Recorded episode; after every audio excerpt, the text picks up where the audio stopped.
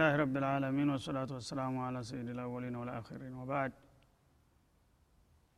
ቀደም ሲል ሱራ ሱረቱ ልጋሽያ ጀምረን ነበር ሱረቱ ልጋሽያ የሰው ልጆችን በሁለት በመክፈል መጀመሪያ ክፋተኞችና ጥፋተኞች በመጪው ዓለም ምን እንደሚጠብቃቸው ገልጻ እንደገና ደግሞ ደጎችና አማኞች አላህ ስብሓነሁ ወተላ ምን እንደደገሰላቸውና እንዳዘጋጀላቸው ጠቅሶ ነበረ መካከል ላይ የቆም ነው ሳይጠናቀቅ ማለት ነው። እና ለማያያዝ ሀሳቡን ውጁህ የውመኢድን ናዒማህ ይላል አላህ። ሌሎች ፊቶች ደግሞ በዛ ቀን የተዋቡ ለስላሳዎች ናቸው። የገረጡና የጎሰቆሉ ሳይሆኑ እንደነዛ ማለቱ ነው። ያማሩና የተዋቡ ፊቶች አሉ የወዳጆቹ ፊቶች ናቸውና ይላል። እንግዲህ ፊት የመጥፎም ሆነ የመልካም ገጽታ መገለጫ ስለሆነ ነው እንጂ ፊት ብቻ አይደለም ለመልካሙም ሆነ ለመጥፎው ምሳሌ የሚደረገው። አንድ ሰው መጥፎ ሲያጋጥመው ስሜቱ የሚነበበው ፊቱ ላይ ነው። መልካም እድልም ሲያጋጥመው ደስታው የሚፈካው ፊቱ ላይ ስለሆነ ነው ፊት በሚል ቃል የሚገልጠው ማለት ነው። እንጂ ተቀጩም ሆነ ተደሳችሁ ፊት ብቻ ሳይሆን መላው ሰውነቱ ነው እና ውጁህ የውመኢዲን በዛ ቀን ደግሞ ሌሎች ፊቶች ናዒማህ የለሰለሱና የተዋቡ ናቸው ይላል። የእነዚህ ፊቶች ባለቤት ምን ምን ያደረጉ መሆናቸውን ወደፊት ሊጠቁመን ነው። ኢሳኢሃ ራድያ ብዙ መልካም ስራዎችን አፍርተዋል እና በዱንያ ላይ የሰሩትን ስራ ውጤት የወደዱና የረኩ ናቸው ይላል። በምድራዊ ህይወታቸው እያሉ መጀመሪያ የፈጠራቸውን ጌታ በእምነት ተቀብለው ያዘዛቸውን በመስራት የከለከላቸውን በመከልከል የመከራቸውን በመቀበል ወዳጆቹን በመደገፍና ጥላቶቹን በመቃወም ባደረጉት እንቅስቃሴና ሚና ውጤታቸው በጣም ያማረና የተዋበ ሁኖ ስለመጣላቸው በፊታቸው ላይ ደስታና ውበት ይንጸባረቅባቸዋል ይላል ማለት ነው። ፊጀነትን አሊያ። ከዛም ከፍ ባለች በጣም ብርቅዬና ምርጥ በሆነ ጀነት ውስጥ ገብተው ይሰየማሉ ላ ተስመዑ ፊሃ ላቅያ። እዛ ከገቡ በኋላ እንኳን ሌላ ነገር ሊያጋጥማቸውና ሊያስቀይማቸው ቀርቶ በቃል ደረጃ እንኳ ውድቅ የሆነ ቃል አይሰሙም ይላል ማለት ነው። ዱኒያ ላይ እንግዲህ አንድ ሰው የፈለገው የተሳካና የተሟላ እድል እንኳ ቢያጋጥመው ባለስልጣን ቢሆን ወይም ደግሞ ባለጸጋ ጤናማ ጉልበተኛ በወገን የታጀበ የተከበበ ቢሆንም እንኳ ሌላው ቢቀር በቃል ደረጃ ቅር የሚያሰኘው ነገር በየለቱ ያጋጥመዋል ማለት ነው። ምክንያቱም በአለም ዙሪያ ያሉ ሰዎች በሙሉ የእሱ ወዳጆች ሊሆኑለት አይችሉም እና ተቃዋሚዎች ይኖራሉ በቅርብም በሩቅም ማለት ነው። እነዛ ተቃዋሚዎች ስለ እሱ መልካም ሁኔታ ሳይሆን መጥፎ ገጽታውን ይናገራሉ ማለት ነው። እና እሱ እኮ እንደዚህ ነው እንደዚህ ነው እያሉ የእሱን ማንነት የሚያረክስ ነገር በሰማ ቁጥር ሞራሉ ይነካል ሌላ ነገር እንኳን ሊያጠቁትና ሊያጠፉት እንኳ ባይችሉ በቃላቸው ያቆስሉታል ማለት ነው። ያ ከሆነ ደስታውን ያደፈርሱበታል ማለት ነው። ሁሉ ነገር የተሟላ የተሳካ ቢሆንም እነዚህ ጠላቶቹ የተለያዩ መጥፎ ነገሮችን ስለሱ የሚናገሩ ከሆነ በዛ በእነሱ ቃላት እየበሸቀና እየቆሰለ ያንን ያለበትን ጸጋ እንዳያጣጥም ያደርገዋል። ደስታ ይነሱታል ማለት ነው የዛ ጊዜ እነገሌ እነዚህ ጥላቶች እስካሉ ድረስ እኔ ምን እፎይ ታገኛለሁኝ እስከ ማለት ይሄዳል ማለት ነው። ይህ እንግዲህ አላህ ስብሓንሁ ወተላ ላቀያ ነው ያለው ውድቅ የሆነ አሉቧልታ በዛ ደረጃ እንኳን አይሰማም። ከዛ የበለጠ ደግሞ ይበልጥ ህሌና የሚያቆስልና የሚያስጨንቅ የሚያሰጋ ነገር ጭራሽ አይታሰብም በጀነት ይሰማል ማለት ማለት ነው። በዱንያ ግን የሚያስቀይም ብቻ ሳይሆን የሚያሳቅቅም ቃል ያጋጥመዋል ማለት ነው። ፊሃ አይኑን ጃሪያ በዛ በጀነት ውስጥ ደግሞ ሁልጊዜ የማይቋረጡ የሚጎርፉ የሆኑ ምንጮችም አሉ ይላል። እና እያንዳንዱ የጀነት ታዳሚ በራሱ ግዛትና በየክልሉ በየክፍሉ በየህንፃው የሚሰራጩ የመጠጥ አይነቶች ሁሉ ይኖሩታል ማለት ነው እንደ ዱንያ እንግዲህ በተለያዩ መሳሪያዎች ወይም በቧንቧ ሳይሆን በኩን በአላህ ፍቃድ ብቻ የሚመጡና የሚሰራጩ መጠጦች ይኖራሉ ማለት ነው። አላ ገይሪ ሁዱድ እንደተባለው በሀዲስ እና የጀነት ፈሳሽ በጣም አስገራሚ በሆነ መልኩ ነው። ባለበት ቦታ በፈለገው እቃ በፈለገው ሁኔታ ነው የሚመጣው። ውሃ ብዙ ጊዜ በተለያዩ መሳሪያዎች ካልተሳበ በስተቀር ወደ ላይ መሄድ አይችልም ግን የጀነት ፈሳሾችና መጠጦች ከታች በቀጥታ በአየር ላይ ቁመህ ናቶሎ ብሎ ቢያዘው በዛ መልክ ይመጣለታል ማለት ነው። ከጎንም ቢለው ከላይም እንደዛው ማለት ነው። እና ሁልጊዜ የሚጎርፉ የሆኑ መጠጦችና ምንጮች አሉ ይላል። እነዚህ ምንጮች እንግዲህ ከአሁን ቀደም በተለያዩ ስራዎች ስማቸውን የጠራቸውና ያስተዋወቃቸውም አሉ። ከዛም ሌላ ሊኖር ይችላል ማለት ነው። እና እነ ተስኒም እነ ረሒቀ መክቱም የመሳሰሉት ምንጮች ይሰራጫሉ በየመኖሪያ ቦታቸው ማለት ነው። ፊሃ ሱሩሩን መርፉዓ እንደገና በዛ ጀነት ውስጥ ደግሞ በጣም ከፍ ያሉና የጓኑ የተከበሩ አልጋዎችም አሏቸው ይላል። እና ከፍ ያሉ የሚለው በይዘታቸውም ከፍ ያሉ ከማንኛውም አልጋ ሁሉ የላቁና የበለጡ በማዕረግና በዋጋቸውም እንደዛው በጣም ብርቅዬ የሆኑ ናቸው ማለት ነው እና አልጋው በሚቀመጡበት ወይም ሊተኙ በሚፈልጉ ጊዜ ይዘባል። ወደ ታች ራሱ ይተኛል ማለት ነው። እነሱ ለመሰቀል መታገል እንዳይኖርባቸው።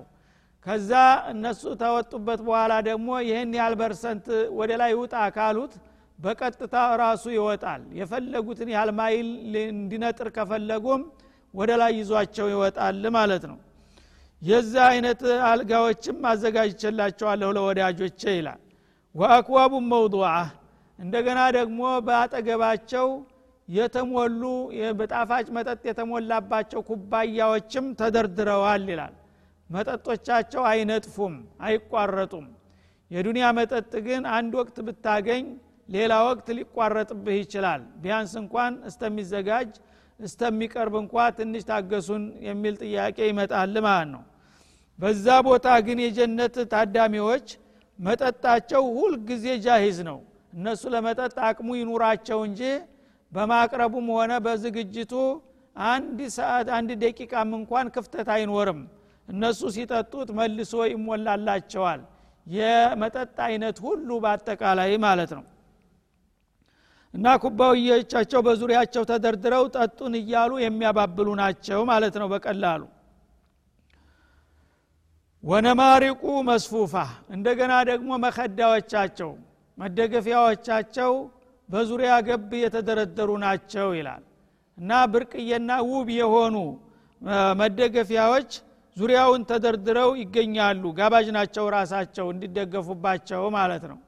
እና የመደርደርና የማስቀመጥ የቅደም ተከተል የሚያሳዝ እንኳ ስራ አይጠበቅባቸውም እነሱ ለመቀመጥ ለመደሰት እንጂ ደርዳሪው ራሱ አላህ የመደባቸው ሰራተኞች አሉ ለዛው ጉዳይ ማለት ነው።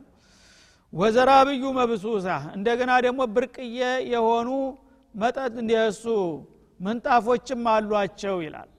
ዘራቢ ማለት ምንጣፍ ማለት ነው። አበባ ምንጣፎች በጣም እንደ ፀሐይ የሚበሩ ደስ የሚሉ ውበት የተላበሱ የሆኑ ምርጥና ብርቅዬ ምንጣፎችም ዳርቻቸው ስፋትና ወርዳቸው ከዚህ እስከዚህ ነው ተብሎ የማይለካ የማይደካ በጣም አርኪ የሆኑ መንጣፎችም አሏቸው ይላል። አፈላ የንظሩነ ኢለልኢቢሊ እና ከዚያ በኋላ አላህ ስብሓንሁ ወተላ እንግዲህ ለወዳጆቹም ሆነ ለጥላቶቹ የደገሰና ያዘጋጀውን በአጭሩ ተገለጠና ታስቀመጠ በኋላ እንደገና ወደ ሙናቀሻ በመመለስ እዚህ በዱንያ ላይ ያሉ ሰዎች የጌታን ምንነትና ማንነት ሲነግሯቸው ግር የሚላቸው ለምንድን ነው ስለ እኔ ምንነት ለማወቅ ከፈለጋችሁ ሌላ ቢያቅታችሁ ግመሎቻችሁን የማታውትና የማታስተውሉት በላቸው ይላል። እና አረቦች እንግዲህ ወትሮ ጀምረው እንስሳዎቻቸው ብዙዎቹ ግመል ስለሆኑ ሌላ ቢያቅትህ ግመልህን አስተውለህ ስለ እኔ ማንነት መረዳት ትችላለህ። ለምን ግመሎችን አይመለከቱም? ይላል ማለት ነው። ከይፈ ሁሊቀት እንዴት እንደተፈጠሩ ግመሎች እንግዲህ በቅርጻቸው በይዘታቸው በባህሪያቸው ከሌሎች እንስሳት የተለዩ የሆኑ ልዩ ፍጡሮች ናቸው ማለት ነው። በጣም ረጃጅሞች ግዙፎች ናቸው። ከዛ ጋር ግን ጸባያቸው ደግሞ የተዋበ ነው። ከማንኛውም እንስሳ የበለጠ አመለሸጋ እንደ ግመል የለም ማለት ነው።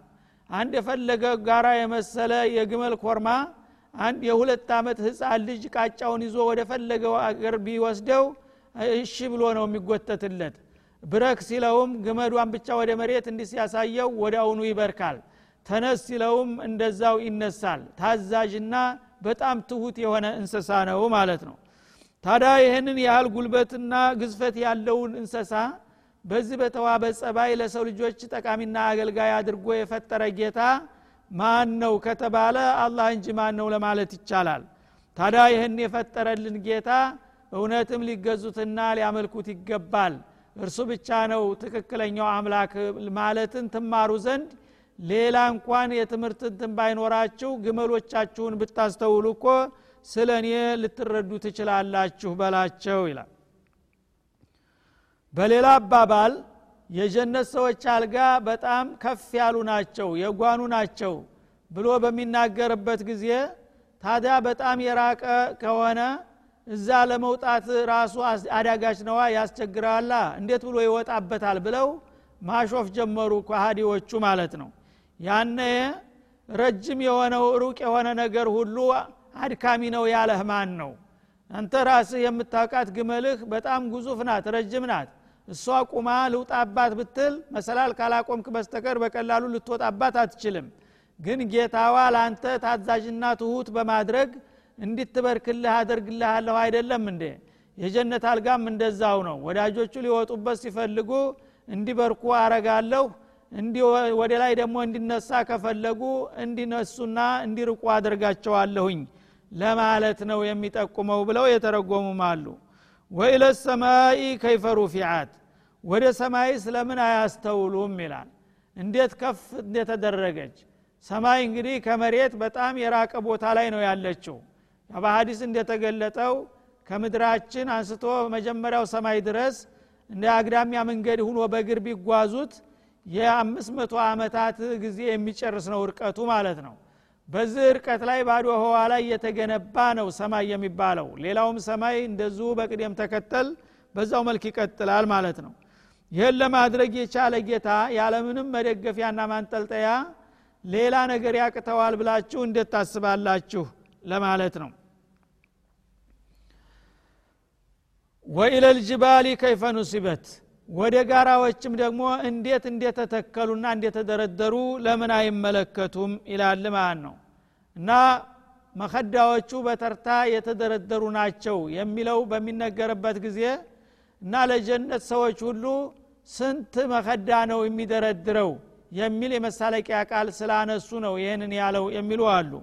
እና መከዳዎችን አላህ ስብሓናሁ ወተላ ስንት መከዳ ነው የሚደረድረው የምትሉት? አላህ ማንኛውንም ነገር በቀላሉ ነው በኩን ነው የሚሰራው ማለቱ ነው። እንኳን መከዳ ቀርቶ በአለም ዙሪያ የምታቋቸው እልቆ መሳፍርት የሌላቸው ጋራ ተራራዎችን በዚህ በትንሿ ምድራችሁ ደርድር ያለሁ አይደለም እንዴ? ያንስ ደረድር መቻቃተኝና አደገተኝ። እንኳን ለወዳጆች መከዳ መደርደር ቀርቶ ይላል ማለት ነው ወኢለ ልአርድ ከይፈ ሱጢሃት እንደገና ደግሞ ምንጣፋቸው በጣም ዳርቻው የማይታወቅ የተዋበና የሰፋ ነው በሚባልበት ጊዜ ያንን አይነት መንጣፍ ማን ነው ዳር እስተዳር ሊያነጥፈው የሚችለው? ይሄማ በጣም አድካሚና አስቸጋሪ ነው የሚል ጥያቄ ስላነሱ ለዛ መልስ መሬት ራሱ እንደ ምንጣፍ አይደለችምን? መሬታችሁን እንዴት እንዳነጠፍኩላችሁ ለምን አታስተውሉምና አትመለከቱም መሬትን በዚህ መልክ የዘረጋ ጌታ የጀነት ምንጣፎችንም ደግሞ ያለምንም ውጣ ውረድ በቀላሉ ይዘረጋቸዋልና ያነጥፋቸዋል ማለቱ ነው። እና አላህ እንግዲህ ስብሓናሁ ወተላ የሰው ልጆችን እንደ አቅማቸውና እንደ ደረጃቸው ነው የሚያናግራቸውና የሚያስተምራቸው። በደዊ ምንም የማያውቀውን እንኳ ግመል ነጁን ህዝብ ሳይቀር በሚገባው ቋንቋ ይነግረዋል ማለት ነው እንግዲህ ዘመናዊ ስልጣኔ እንኳ ባይኖረው የሰው ልጅ መሬት ላይ እስከተፈጠረ ድረስ ስለ መሬት ማየት አያቅተውም ማለት ነው። በመሬት ዙሪያ ደግሞ ወደ ግራና ወደ ቀኝ ከዞረ ጋራ ተራራዎችን ያያል ማለት ነው። እንስሳቶችን ያገኛል በቅርቡ ማለት ነው። እነዚህን ነገሮች እንግዲህ ካየ እኒህን ነገሮች ማነው የፈጠራቸውና ያዘጋጃቸው ብሎ ሲጠይቅ ህሌናው አንተን የፈጠረ ሀያል ጌታ ነው የሚል መልስ ነው የሚሰጠው ማለት ነው ታዲያ ይህን ሁሉ የፈጠረ ጌታ ካለ እኔ የምገዛው እሱም ብቻ ነው ብሎ ወደ ትክክለኛው መንገድ እንዲመጣ በር ይከፍትለታል ማለት ነው። ሌሎቹንም እንግዲህ የበለጠ የሚመራመሩና የሚከታተሉትን እንደ ደረጃቸው ሲያናግራቸው እነዚህም በደውዮችም ሳይቀሩ በእርሻቸውና በጋራ በተራራዎቻቸው በግመሎቻቸው ዙሪያ ትምህርት ይሰጣቸዋል ራሱን ለማስተዋወቅ ማለት ነው ወኢለል አርዲ ከይፈ ሱጢሐት እና መሬትም እንዴት እንዴት ተዘረጋች ይላል። መሬት እንግዲህ አላህ ስብሓንሁ ወተላ በግዛ ፍቃዱ የዘረጋትና ያመቻቻት ለህዝቦች መኖሪያና መስፈሪያ ያደረጋት አለም ናት። ይህንን ያደረገ ጌታ የጀነትን አለምም በዛው መልክ መዘርጋትና ማዘጋጀት እንደሚችል ከዚህ ልትማሩ ትችላላችሁ ይላል። ፈዘኪር ኢነማ አንተ ሙዘኪር። ስለዚህ መለክተኛዬ ሆይ አሁንም የሰው ልጆችን አስታውሳቸው ይላል። ገስጣቸው። ያው ቁርአንን እያነበብክ የጌታህን ትእዛዝ በማቅረብና በማስረዳት ገስጣቸው ተስተታቸው እንዲወጡና እምነታቸውን እንዲያስተካክሉ ለጌታቸው ታማኝና ተገዦች እንዲሆኑ ማለቱ ነው። አንተ አስጠንቃቂ ብቻ ነህ ገሳጭ ብቻ ነህ ይላቸዋል። ነቢዩ አለህ ሰላቱ ወሰላም ጌታ መርጦ የላካቸው የሰው ልጆችን ወደ ተውሂድ እንዲያመጡና እንዲያስረዷቸው እንዲመክሩና እንዲገስጧቸው ነው ማለት ነው። ለስተ አለህም ቢሙሰይጥር እንጂ አንተ በእነሱ ላይ የጉልበት አስገዳጅ አይደለህም ይላቸዋል።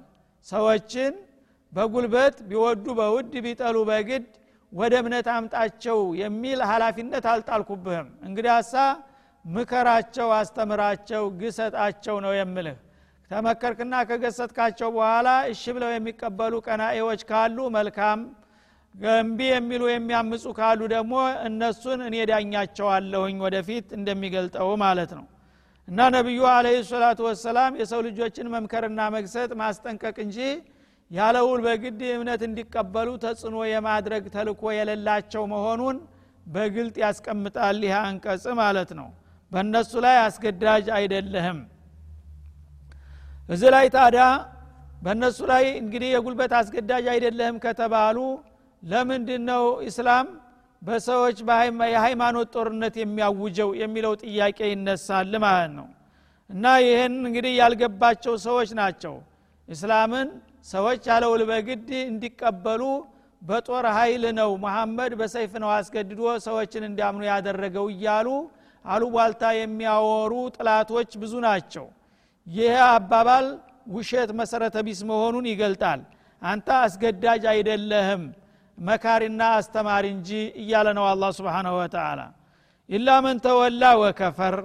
ግን እነዚህ የመከርካቸው ሰዎች የተቀበሉ ሲቀበሉ ሌሎቹ ደግሞ ከሐቁ የሸሹና የካዱ ካሉ እነሱን ለእኔ ትተዋቸዋለህ። ፈዩአዚቡሁ ላሁ ልአዛብ አልአክበር እንደዛ አይነቶቹን ከሃዲዎች ኪታቤን አውርጄ ነብዬን ልኬ ግብዣ አቅርቤላቸው አንቀበልም የሚሉ ካሉ እንግዳውስ ግድ ብዬ የምተዋቸው አይደለሁም። አላህ በጣም ከባድ የሆነን ቅጣት እንደሚቀጣቸው ነው ይላል ማለት ነው። ኢነ ኢለይና ኢያበሁም እነርሱ ወደ እኛ ነው መመለሻቸው። የትም ሂደው አያመልጡም። ሰማይ ቢወጣ መሬት ቢገባ ማንም ፍጡር ከጌታ ሊያመልጥና ሊደበቅ የሚችልበት ሁኔታ አይኖርምና የነገርከውን ከነገርከው በኋላ ዝም በለው። እምቢ ካለ እኔ የምቀጣውን አይነት ቅጣት እቀጣዋለሁኝ። ምክንያቱም ዝሮ ዝሮ ወደ እኔ መመለሱ አይቀርምና ይላል። ቱመ ኢና አለና ሒሳበሁም ከዛም በእኛ ላይ ነው ምርመራቸው የሚቀርበው። የሰሩት ስራ ያው መጥፎም ሆነ በጎ መልካምም ሆነ መጥፎ ማንኛውም ነገር በጌታቸው ፊት ቀርበው ይጠየቁበታል። የዛ ጊዜ በክፋትና በጥፋታቸው ቅጣታቸውን ያገኛሉ ይላል ማለት ነው። እንጂ ነቢዩ አለህ ሰላቱ ወሰላም የሰው ልጆችን ብትወዱ በውድ ተቀበሉ እስላምን አልበለዛ እምቢ ካላችሁ በሰይፍ አይዳችኋለሁኝ ያሉበት ጊዜ የለም ማለት ነው። ይህንን ካሉ አስገድዶ የሚታመን እምነት እምነት አይሆንም ራሱ ማለት ነው። ሰው ላለመሞት ላለመቀጣት ብሎ ከሆነ የሚያምነው ኒፋቅ ነው የሚቀበለው ማለት ነው። ለማስመሰል ለማታለል አስገዳጁን ክፍል ያመነ መስሎ ለማታለል ያህል በአፉ አምኘልሃለሁ ሊል ይችላል። አንዳንድ ደግሞ የእምነት ተግባራቶችንም ለናሙና ሊያሳይ ይችላል። ውስጡ ግን አላመነም። እምነት ማለት በሙሉ ፍላጎቱ በሙሉ ልቡ ተስማምቶ መቀበል ማለት ነው። እና የዛ አይነት እምነት ደግሞ በጦር ኃይል ተገዶ አመንኩ የሚል ሰው ከልቡ ማመን አይችልም ማለት ነው። ያ ካልሆነ ደግሞ እምነት አይባልም በመሰረቱ የዛ አይነት እምነት አምነናል የሚሉ ካሉ ሙናፊቆች ነው የሚሆኑት። ሙናፊቅን ደግሞ አላህ አይወድም እና የአማኞች አካልም አያደርገውም ማለት ነው። ስለዚህ ቅድም የተነሳው ጥያቄ አሁንም መልሶ እንትን ይላል። ታዲያ እስላም በጣም በርካታ የሆኑ ዘመቻዎችን መርቷል በጥላቶቹ ላይ። ለምንድን ነው እንደዛ የተዋጋቸው የሚለው ነገር አሁንም መልሶ ሊመጣ ይችላል ማለት ነው። አንደኛ መጀመሪያ ጥላቶቹ ራሳቸው እሱን ሊያጠፉ ባለ በሌለ ኃይላቸው ይረባረቡ ስለነበረ በላው ላይ የሚሰነዘርበትን ጥቃት ለመግታትና ለመመከት ነው። በአንደኛ ደረጃ ማለት ነው። በሁለተኛ ደረጃ ይህ ከላይ ላይ የመከላከል እንቅስቃሴ በሚጀመርበት ጊዜ ሰዎች ሁልጊዜ ጥላት ሲመጣ መከላከል ብቻ ከሆነ ሚናቸው ችግራቸው እልባት ሊያገኝ አይችልም ማለት ነው። ምክንያቱም ጥላት ሲመጣ ተከለክለዋለህ ይመለሳል እንደገና ደግሞ የበለጠ ተዘጋጅቶ ይመጣል ማለት ነው። እንግዳውሳ ለአንዴና ለመጨረሻ ጊዜ መልሶ እንዳያጠቃህ ጥሩ ትምህርት መስጠት መቻል አለብህ ማለት ነው። ጠንካራ የሆነ ከመመከትም አልፈህ የማጥቃት እርምጃ መውሰድ አለብህ በሂደቱ። የዛ ጊዜ አቅሙን አውቆ አደብ እንዲገዛ ታደርገዋለህ ማለት ነው። ይህ አንድ ነው። እንግዲህ መጀመሪያ መከላከል ሁለተኛ የመከላከል አቅሙን ማዳበርና ማጠንከር ደግሞ እንዳይመጣ ለማድረግ ማለት ነው ከዛ በኋላ ደግሞ ፈቃቲሉ አይመተል ኩፍር ይላል አላ ስብን ወተላ የኩፍርን ተዋናኞችና ጭንቅላቶች ምቷቸው ይላል። ጸረ ህዝብ የሆኑትን ኃይሎች ማለት ነው። ኢስላም ለመላው የሰው ልጆች የመጣ ጸጋ ነው። ስለዚህ እስላምን የሚቃወሙት ደግሞ ሁልጊዜ አካቢረ ሙጅሪሚሃ የሚባሉት ባለጸጋዎችና ባለስልጣናቶች ናቸው። ህዝቦችን እያታለሉና እያጃጃሉ የእነሱ ገረድ ለማድረግ እንዲመቻቸው ትክክለኛ ሃይማኖት ከመጣ ትክክለኛውን እውቀት ስለሚያስጨብጣቸውና ለአንድ ፈጣሪ አምላክ ብቻ ነው መገዛት ያለብህ ስለሚላቸው ያ ጥቅማቸው እንዳይነካባቸው በህዝቡ ላይ መጣብህ የመጣለትን እድል መጣብህ እያሉ የሚያራግቡት ተንኮለኞችና መልቲዎች መሪዎች አሉ ማለት ነው። እነዛ ለህዝቡ የመጣውን ጸጋና እድል የሚያሳጡ ጸረ ህዝብ ስለሆኑ እነሱን በቀጥታ ምቷቸው ይላል እስላም ማለት ነው። እና ካፊር ከሃዲ የሆነን መሪ እስላም በቀጥታ እንዲመታ እርግጥ ያዝበታል ማለት ነው። ለምን? ህዝቦችን የሚበድል ነው ማለት ነው። ህዝቦች ፈጣሪ ጌታቸው ጋር መተዋወቅና መገናኘታቸው ለዱንያዊ ለዚህ ለዕለቱ ጊዜያቸውም ሆነ ለዘለቄታው ሀገራቸው ይበጃቸዋል ስለዚህ የብዙሃኖቹን ጥቅም እያጠፋ የግል ጥቅሙን የሚያዳብር ኃይል ካለ ያ መወገድ አለበት እና እነሱን ምቷቸው ይላል ማለት ነው። ስለዚህ እነሱ በሚመቱ ጊዜ ህዝቦች መድረክ ይከፈትላቸዋል። ጥላትና ወዳጃቸውን ጠቃሚና ጎጃቸውን በቀላሉ ለማስተዋልና ለመምረጥ ይችላሉ ማለት ነው። እና አንድ ጸረ ህዝብ የሆነ እኔ ያውቅላችኋለሁ የሚል አምባገነን ቀስፎ የሚይዝ መሪ ካለ እነዛ ህዝቦች ጌታ የመጣውን እድል በቀላሉ ሊቀበሉ አይችሉም። በታሪክም እንደታየው ማለት ነው። ስለዚህ ከህዝብ ጫንቃ ላይ ተጣብቀው እንደ መጅገር ደሙን የሚመጡትን ለአሽቀንጥረው እንዲጥሉ ህዝቦችን አንቋቸው ይላል ማለት ነው። ከዛ በኋላ ግን ህዝቦች ይኸው የመጣላችሁ እድል እስላም ይህንን ይመስላል። ምን ይመስላችኋል ተብሎ ሲጠየቁ ይህማ ከሆነ መልካም ነው ብለው ከተቀበሉ እሰየው። አይ ቢሆንም እኔ ይህንን አልፈልግም ካለ ግን ላመቀበል አለብህ ተብሎ የሚያስገድደው የለም በህዝብ ደረጃ ማለት ነው። ሌላው ደግሞ ያው እነዚህ ቀደም ሲል የተጠቀሱት የጸረ ህዝብ የሆኑ ኃይሎች ያው ህዝቦችን ወደ እምነት እንዳይመጡ የሚጨፈጭፉባቸው መዋቅሮች አሏቸው ማለት ነው። እነዛ መዋቅሮችም ሀታ ላተኩነ ፊትና ይላል አላህ። አማኞችን የሚቀጠቅጡና የሚያሰቃዩ የሆኑ ተቋማትና አካሎች መወገድ አለባቸው ይላል። እስላምን መቀበል አለመቀበል የራሳቸው ምርጫ ነው። ግን ከዛ አልፈው ተርፈው እስላምንና ሙስሊሞችን ለማጥፋትና ለማጥቃት የኃይሎች ካሉ እነዛ ኃይሎች መመታት አለባቸው ይላል ማለት ነው። ይሄ ደግሞ በማንኛውም ስርዓት ያለ ነገር ነው ማለት ነው። በሰው ሰራሽ ስርዓትም አንተ ስርዓትህን የሚያጠፋና የሚጋፋ ነገር ከመጣብህ ሽንጥህን ገትረ ትከላከላለህ ያን ነገር ለማስወገድ ትጣጣራለህ ማለት ነው። እስላምም ያደረገው ይሄንን ነው። ስለዚህ እስላምም መጀመሪያ ለምን ተቀበላችሁ እያሉ ቁም ስቅል የሚያሳዩ የሚያሰቃዩ የሚቀጠቅጡ ከነ ህይወታቸው በሳት የሚጠብሱ ነበሩ። እነዛን ሁሉ ከብዙሃኑ ጫንቃ ላይ ለማስወገድና ሰዎች በተረጋጋ ሁኔታ የመጣላቸውን ሃይማኖት ራሳቸው በፍቃዳቸው እንዲቀበሉ ለማመቻቸት ተጽዕኖ የሚያደርግባቸውን ኃይል መምታት አስፈላጊ ነው ማለት ነው አቅም ካለ። ስለዚህ ይሄ ነው እንጂ አለበለዛ ሰዎችን በእምነት ደረጃ ይህንን ታልተቀበላችሁ በስተቀር ብሎ እስላም በሰዎች ላይ የራሱን እምነት የጫነበት ጊዜ የለም ማለት ነው። ይህንንም ማድረግ አልተሞከረም። ቢደረግም ውጤት አያመጣም ነበረ ማለት ነው። ስለዚህ በዚህ መልክ ልንረዳው ይገባል ማለት ነው። ጥላቶቹ እንደሚያስወሩት አይደለም እና እነሱ ያው ህዝብን እየጨፈጨፉ ለሰይጣን አላማቸው እያሰለፉ ለምን እንዴት የማይባሉት ሁሉ የፈጠራቸው ጌታ ግን ያቀረበላቸውን ግብዣ ለመቀበል አንፈቅድም። ህዝቦች የእሱ ሳይሆኑ የእኛ አገልጋዮች ናቸው የሚሉትን ጸረ ህዝቦች የማይመታበት ምክንያት የለም አላ ስብንሁ ወተላ ስለዚህ በዚህ መልክ ነው ልትረዱ የሚገባው እንጂ ነቢዩም ሆነ የእሳቸው ፈለግ ተከታይ የሆነ ሰዎችን ያለ ፍቃዳቸው የኔን እምነት ካልተቀበላችሁ በስተቀር መኖር አትችሉም ያሉበት ጊዜ የለም ሊሆንም አይችልም ማለት ነው እምነትን ሰው በፍቃዱ ነው መቀበል ያለበት ከፍቃዱ ውጭ ሁኖ ተገዶ የሚመጣ እምነት እምነት ሊሆን አይችልምና ማለት ነው እና هذا وصلى الله وسلم على النبي وآله وصحبه